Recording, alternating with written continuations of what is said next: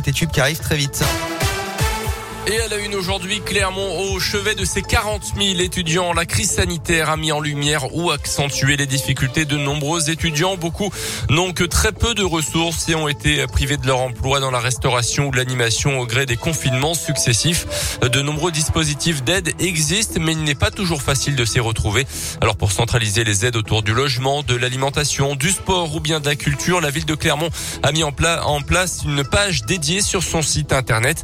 Depuis le mois de février, plus de dix mille connexions ont déjà été enregistrées selon Jérôme Oslander, l'adjoint à la mairie en charge de la vie étudiante. Le premier groupe naturellement de connexions, c'est les dix-huit vingt-cinq ans. Mais on a eu aussi beaucoup de quarante-cinq cinquante-quatre ans, c'est-à-dire que les parents se sont impliqués également. Nous, on a différents dispositifs. D'abord, on essaye d'aider les associations étudiantes. On consacre près de trente mille euros de soutien aux différentes associations, la Fédéra, l'Utopie, E S O P, qui est une épicerie solidaire. On leur donne vingt mille euros chaque année pour qu'ils puissent accompagner les étudiants. On a mis en place des bourses municipales aussi, des bourses doctorales, des bourses d'aide à la mobilité, et on a différents dispositifs de soutien aux étudiants à chaque fois que des actions de solidarité sont menées.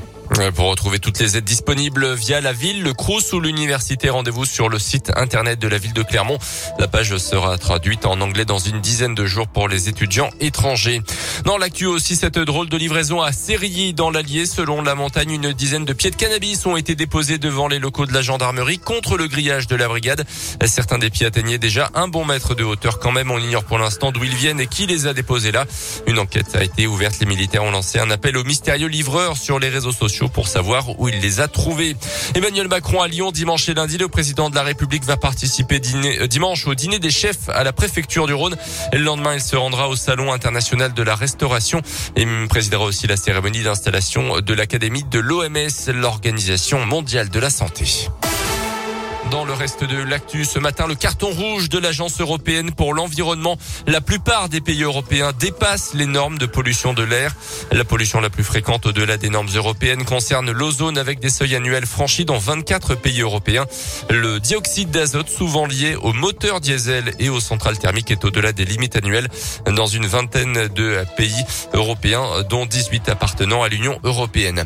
L'Élysée dénonce la négligence ou la malveillance de professionnels de santé après la suite du pass sanitaire d'Emmanuel Macron sur les réseaux sociaux.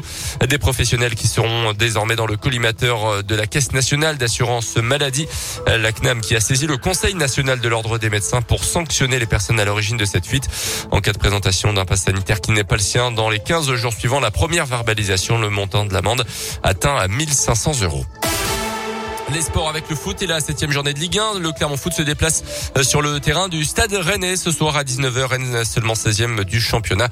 À suivre également dans les autres rencontres, O L trois et Monaco Saint-Etienne. Et puis des invités de marque hier à l'entraînement de la S M. Plusieurs membres du staff du quinze de France ont observé la séance des Jaunards avant un entretien avec le nouveau coach auvergnat John Gibbs. La S M affrontera le Stade Toulousain le week-end prochain en top quatorze. On nous regarde. Et on oui. veut nous sélectionner pour le quinze de France qui va beaucoup mieux. Ça veut hein, dire qu'il y a du talent temps. Chez nous. Évidemment qu'il y a du talent en Auvergne, en rugby. sept heures zéro quatre, l'actu reviendra à sept heures trente tout à l'heure.